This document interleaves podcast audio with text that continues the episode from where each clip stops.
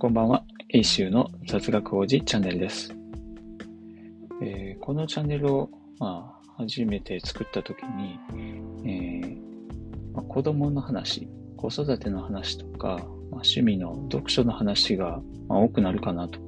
思っていたんですけれども、えーこれまで、まあ、読書の話を全くしていないことに気づきまして、えそちらの話も、ま、していきたいなと思っているんですけれども、えーその前に一つ、あのー漫画なんですけども、まあ、ご紹介したい、まあ、お話ししたいなということ、一つものがありましたので、ちょっとまずそちらを、の話をしてみたいなと思います。まあ、その漫画っていうのは、あの、えー小遣い万歳という漫画なんですけれども、えー話の内容としては、まあ、毎回、えーこれは、あの、小遣い制の人限定ですね。まあ、小遣い制の人が出てきて、えー小遣いの金額は、まあ、ごくごく普通かなという人もいれば、異常に少ないという人もいたりするんですけども、えーそれぞれの人が小遣いをどう使っているのかという話を漫画にしたものです。で、実は私自身は別に小遣い制というわけではなくて、あの、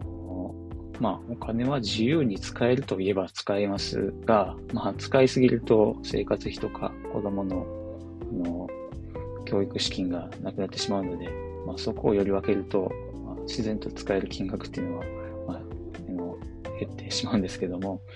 まあ、小遣い制ではまあ少なくともないと。だけど、あの非常に共感できる話がすごく多いですね。えーまあ、小遣いってある種制限があるわけなんですけども、まあ、その中で、まあ、自分の好きなこと、やりたいことを、まあ、実現していってる人たちの、まあ、ドキュメンタリーというような形になってます。実はあの、このラジオ配信なんかも、その漫画の中で、このラジオ配信を趣味にしている人がいてですね、あのまあ、その影響で、まあ、自分もやってみようかな、みたいに思って始めたというのがあるんですけれども、えーなぜこのは漫画が面白いのかなと、自分も共感できるのかなっていうふうに考えると、やっぱりあの、ある種の制約の中で、えー自分の好きなことを実現しようとしてるっていうところが、まあ面白いのかなと思います。で、ここの漫画の中で制約っていうのは、あの、主に金銭的な問題なんですけれども、私は、まあある程度年が取った大人になると、こう、金銭以外にも、まあ、制約があるなと思思います。えーそれが、えー時間と体力ところです。もう時間に関しては、まあ、子育てをしていると、まあ、仕事が終わって、まあ、終わると同時に、まあ、保育園のお迎えがあって、えーご飯を食べさせ、作り食べさせ、で、お風呂に入れて、本を読んであげて、えー寝かしつけと。で、寝かしつけなんかでもまあ、添い寝をしてあげたりとかすると、一緒に巻き込まれてしまって、まあ、9時、10時まで、うっかり、まあ、疲れてたりすると寝てしまって、えーそこからまあ、自分の晩ご飯ってなると、お、もう自由時間が1時間しかないと。もう、はそれ以上ね、夜更かしてしまうと翌日に響くので、もう、ね、自由に使える時間がもう全然ないというようなことがあります。で、そんな中で、自分の好きなことを、やりたいことっていうのを実現しようとすると、本当に、ね、チョイスが重要になってくると。で、もう一つの制約っていうのが、まあ、体力で、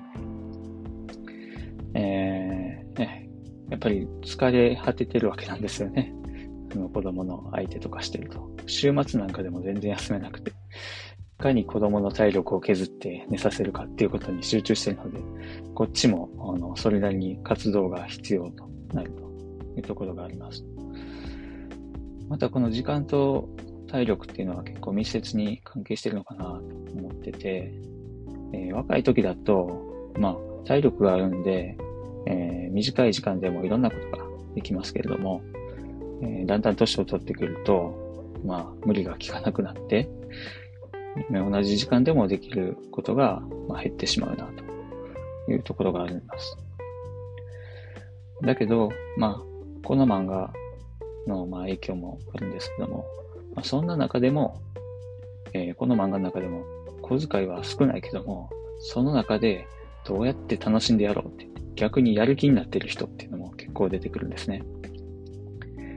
まあ私も、まあそれに感化されてですね。まあ制約はあるけども、えー、やりたいことやっていこうと。ねまあ、そもそも、ね、限られた時間の中で、まあ、本当に自分にとってやりたいことって何かな？できることって何かなってなっていって、一個一個まあ棚卸しをしていって、まあ、残ったのが、まあ本を読むことかな、みたいに思ってます。もともとそんなに活動的でもなかったというのもあるんですけども、まあ本を読んでるときは、あの、まあ時間を忘れて楽しめるかな、というふうに思います。で、まあ、体力という面では、やっぱり夜通し読んじゃうと翌日響くので、あの、一定の時間の中で収めないといけないというのと、まあ、結局時間ですけれども、うん、ここまで来ると、なんて言いますかね。あと人生の中で読める本の数って決まってるなぁみたいに思ったりもするんですね。えー、ね、まあ、簡単な本だと、まあ、年間、うん、40冊ぐらいは読めるかなと、頑張れば。けど、ちょっと高尚な文学作品とかになると、とても読めない。まあ、20冊がせいぜいかなってなると。まあ、残りの人生が40年だとしたら、まあ、800冊から1600冊か。うん。まあ、まだまだ読めるなと思いますけども、おそらく自分が何らか読みたいなと思った本を全部読むのはまあ無理かな、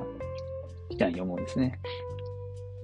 そうなってくると、あの、いかに時間を作るのかっていうのも大事ですけども、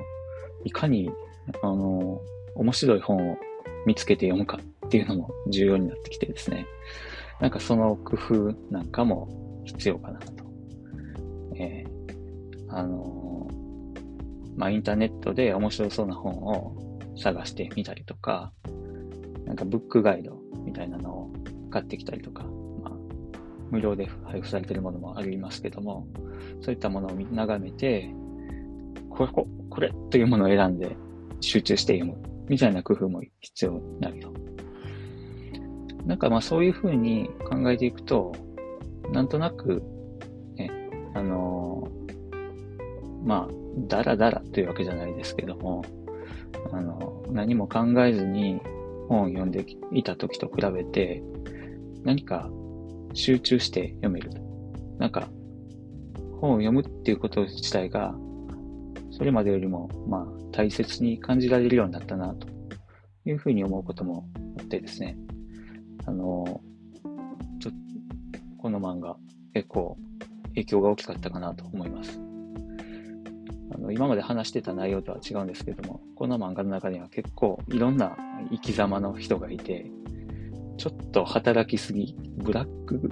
ブラック企業じゃないですけど、ブラックな働き方をしてるなっていうような、まあ、日本の現実が見えてきたりとか、あのー、まあ、ビジネスマンだけじゃなくて、えー、ね、工場で勤務してる人とかもいてですね、もう本当に業、仕事の内容も多した多したよ。まあ、自営業の人なんかもいますね。えー、様々な、あの立場の人が、まあ、それぞれに、えー、制約がある中で、えー、その中で、なんですかね、充実した人生を送っているっていうところで、まあ、逆に羨ましく思えるようなところもあったりもしてですね、はい。非常に、あの参考にさせていただいていると。でそういった、あの、漫画なんですけども、こればっかりは、ね、結構何回も読み返してしまっているっていうものがあります。えー、本日は漫画の話なのか、まあ、趣味の話なのか、ちょっと取り留めなくなってしまいましたけれども、えー、まあ、そうですね。まあ、大人の制約の中で、えー、楽しみを見つけて、人生楽しんでいきたいなと、まあ、そういう話をしました。それではまた。